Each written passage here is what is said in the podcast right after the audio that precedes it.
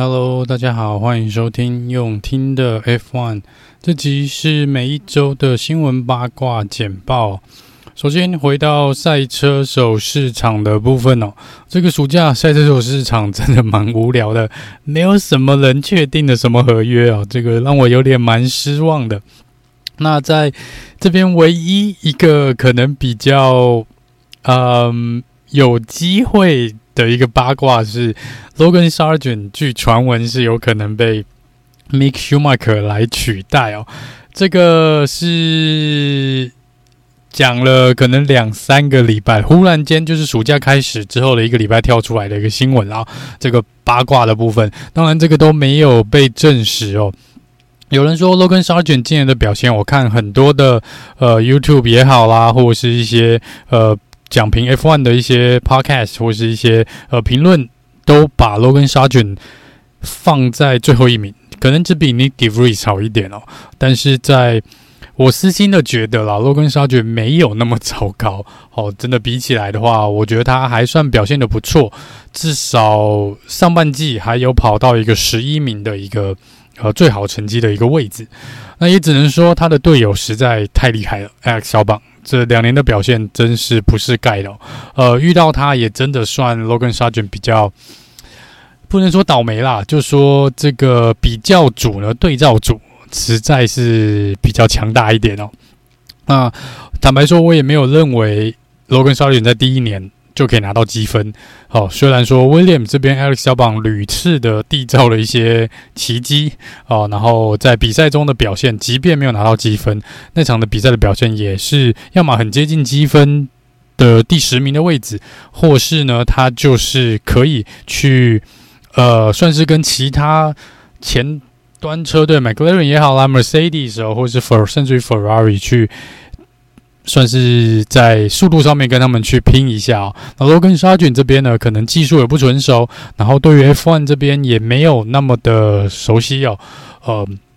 在这个部分，我觉得以第一年来说，我不认为他有那么糟糕。那虽然也有人会提到说，有很多像这个 Sky Sports 这边，他有很多。人提到说，那 Logan Sargent 既然能够来 F1，你就应该要拿出一定的成绩啊，而不是哦，我先来 F1 再说，然后我再来磨练我的赛车技术。这些人其实之前都待过，不管 F F2、F3 都有待过这些其他赛车的一个。你能够拿到超级驾照，代表你一定有一定程度赛车的历练嘛。所以有人觉得，在以前啦，可能古早那个年代，Sebastian Vettel 也好啦，Michael Schumacher 他们被拉上来一军的时候，拉到 F1 的时候。第一季通常都已经有做出蛮惊人的表现哦，这个部分可能有人说我们近几年对于新手哈这个新进车手的要求越来越低了哦，那也有人觉得说，那只要后面有赞助商，他想来干嘛都可以干嘛哦。呃，我不能说他们讲的是错的，但是还是站在一个比较，我还是希望有一些新人进来了哈。那你说是不是有比他好的新人？当然是。应该有，论成绩、论技术，我相信是有的。只是说你还要考量到车队的因素嘛。我们今天不是说随便塞一个人就说哦，反正哪里有缺，我就把这个新人塞到哪里。有些车队还是有签署，就像红牛有签署自己的专有的这个年轻车手嘛。那红军这边有自己培养的，McLaren、Alpine 都有自己培养的车手。那现在 Mercedes 看起来是，呃，应该说 William 看起来比较是跟 Mercedes 这边做一个合作的关系，但是也不代表说 Williams 一定要使用 Mercedes 的车手哦，也没有说呃他们不能使用自己找来的车手，只是说在多种考量之下，有没有很好的、更好的人选？有，但是能不能够来 Williams 是另外一个故事嘛？哈，好，那这是呃唯一一个可能呃整个暑假比较。传闻比较多的一个八卦，关于车手市场的部分。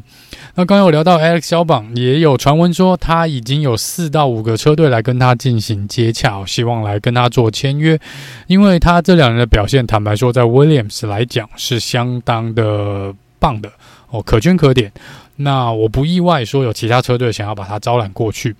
只是他现在的合约呢是到二零二四年，所以现在去谈这个。呃，也不能说太早。那你当然可以今年先跟他谈嘛，哦，把他这个先从二零二五年绑下来，或是如果你觉得真的有这个必要，或是有一些急迫性，当然可以使用买断的一个方式，这在之前 F1 的历史上面也蛮常见的。不过我还是替 Alex Albon 感到开心哦，这他应得的哦、如果能够有其他车队呃为了网罗他呢，我觉得这对他来说也是一个非常好的选择哦。目前不知道是哪几个车队了哈，但十支车队里面扣掉红牛、扣掉 Williams，应该剩下几个车队还蛮好猜的。我想红军应该有在里面，McLaren 说不定也有在里面哦，Alpine 这些可能也都在里面哦。呃，这个就来看看最后呢，明年呃应该会明年啦才会比较明朗。现在去谈二零二五的合约，可能有一点点早了。好，刚刚有聊到这个 Logan Shaw 卷的排名嘛，然后有稍微提到了另外一个名字 Nick De Vries。那 Nick De Vries 呢，之前被红牛释放出来之后，他之前宣布他要去哈佛念书，但是现在呢，有一个机会，他非常有可能再次回到 F1 的赛道上面，就是在今年的墨西哥站呢，红牛目前呃不，AlphaTauri 的目前的嗯。后备车手，呃，应该是红牛跟阿法塔应该是 Liam Lawson。那 Liam Lawson 呢，在墨西哥站的那个周末，他必须要在日本去比赛这个 Super Formula，所以在这个部分呢，红牛那边需要一个呃。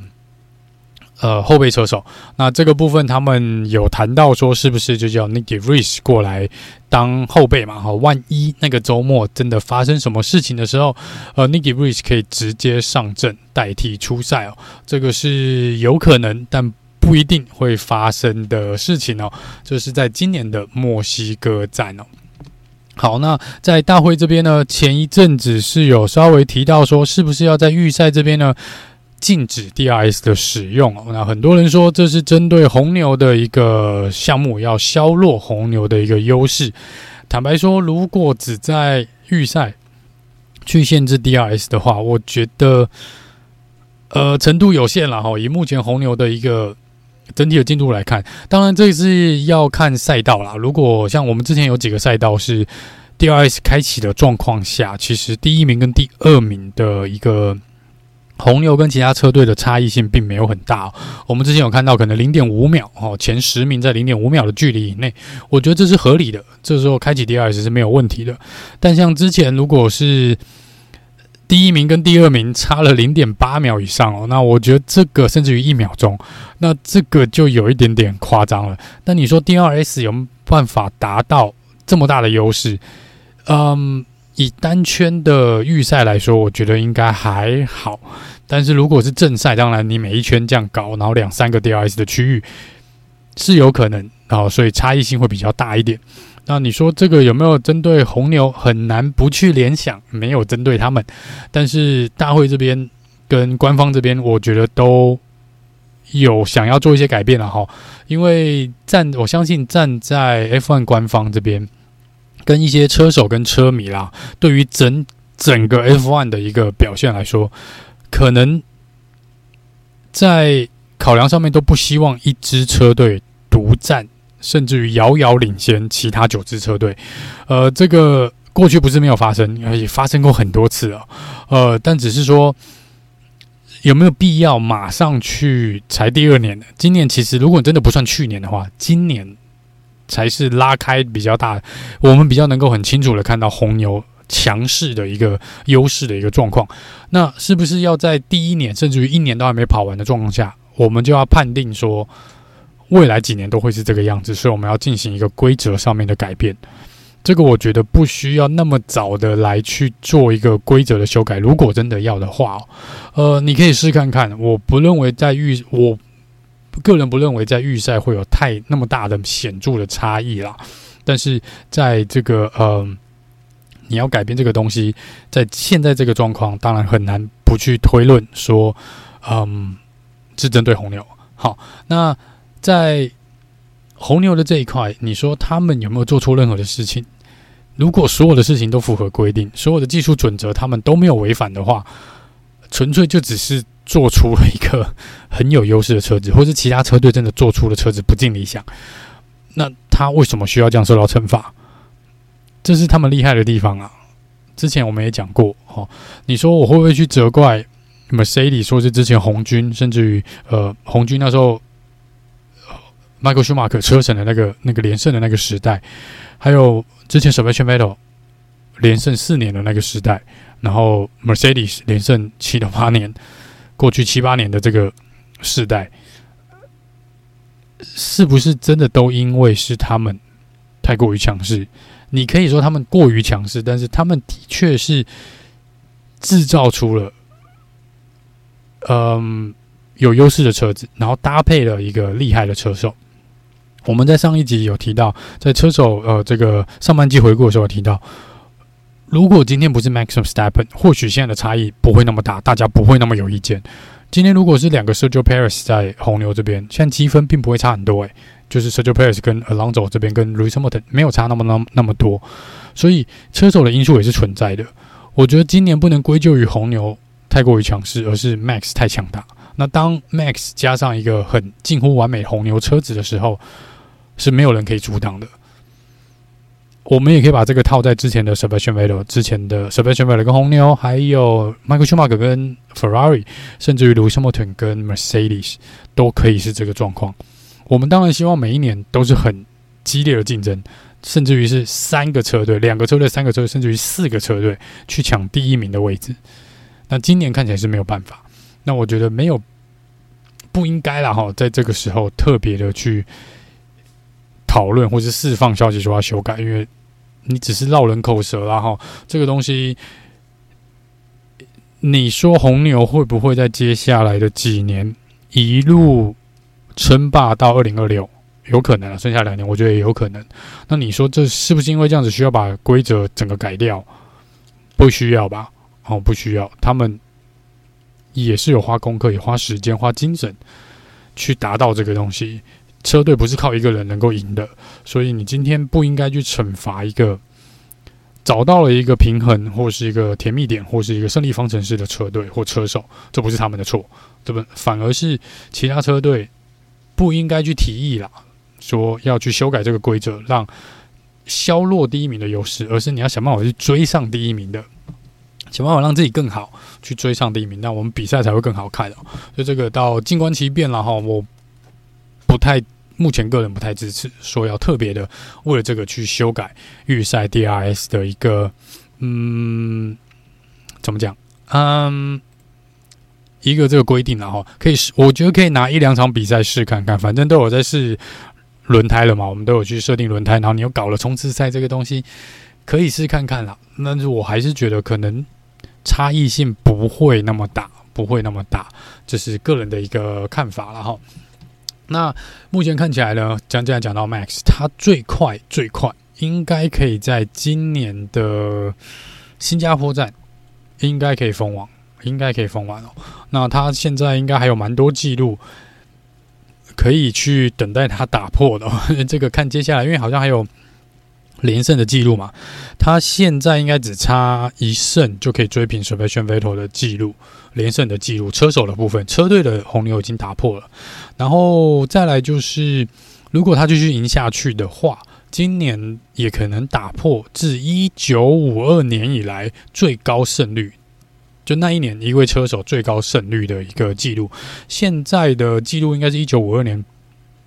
这个 Alberto 呃 Ash Curry 所保持的七十五 percent 百分之七十五 percent 的一个记录哦，当然一九五二年跟现在的环境是相当 相当的不一样啊，相当不一样。好，然后再来就是另外一个是最多杆位的一个一个赛季最多杆位的记录，目前也是有 Sebastian Vettel 二零一一年所保持的十五个杆位哦，这个部分也是 Max 可以来挑战的。好，这个 Max 之后的记录呢，如果真的有打破或是接近追平的一个状况，都会一一的来跟大家做一个回报。那这个是嗯，车手呃，大概跟车队还有大会这边的一些新闻简报。然后，那在上礼拜比较大的新闻，应该就是 Felipe Massa，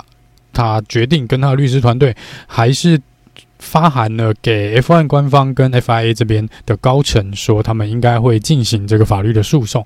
就是针对二零零八年新加坡站的一个争议。哈，就是雷诺车队当时，我们就当做是作弊了哈，叫 Nelson P K Junior 故意的制造出一个车祸，然后最终使得雷诺的另外一位车手。就是 Fernando Alonso 龙哥拿下那场比赛的胜利。那当时那一场比赛呢，Felipe Massa 他的主张是，因为 Bernie Ecclestone 在一次的访问里面提到说，当年他们的确应该要把这个。新加坡站的记录给全部注销，当做这场比赛没有发生过，因为发生了重大的一个违规事件，然后有人去想要靠作弊的方式跟不当的手段去影响比赛的一个结果。那在呃，可能在官方那边当时的跟大会这边的决定，FIA 这边认为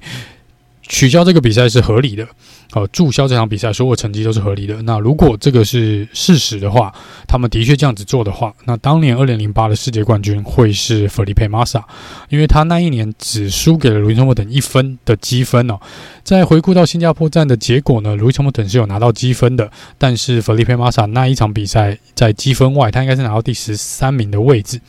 中间主要是因为他因为 Nelson Piquet Jr. 撞车之后，他也是因为安全车出来了嘛，他进去换轮胎，但换轮胎的时候呢，输油管卡在他的车上，他拉断了这个输油管，所以又浪费了更多的时间。那这个部分呢，呃，造就他了没有办法拿到积分的一个状况。那如果说他这场比赛的成绩当然被消除掉的话，他理所当然是二零零八的世界冠军。好，那在他的律师函里面呢，呃，我是没有看到，如果我有看错，可以大家来跟我纠正一下。但是我没有看到说他是主张说要把二零零八的世界冠军的头衔还给他，而是他们主张说，因为大会的疏失跟掩盖事实跟呃没有采取正确的一个判决，所以造就了他的损失哦。那他这边应该会去索取可能几百万甚至上千万的这个呃欧元的一个赔偿金。那在这个部分，我是没有看到说要。更改二零零八整年度的世界冠军哦，不过这边就有一个矛盾点啊。如果这边判他赢罚，假设他真的只要赔偿金的话，如果我判罚这个赔偿金还给你，Felipe Massa，那是不是间接的承认你就是二零零八的世界冠军？呃，这个争议性都有。然后如果说你的。整个主张是因为我没有看到其他的书面证据或是录音档都没有都没有公布嘛。现在如果有，大家也还没公布。那我先假设他没有。如果真的都只是因为 Bernie e c t o n 接受那个访问所引发的所有事件的话，其实这个很难去翻盘的啦。因为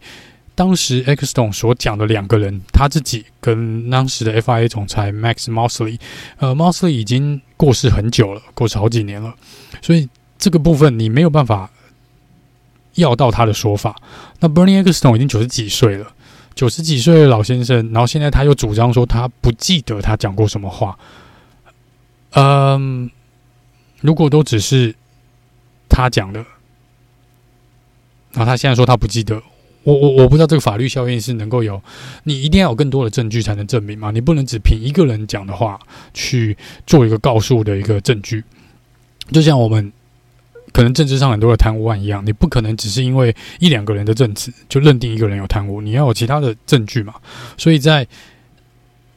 这次的事件上面，我觉得 Felipe Massa，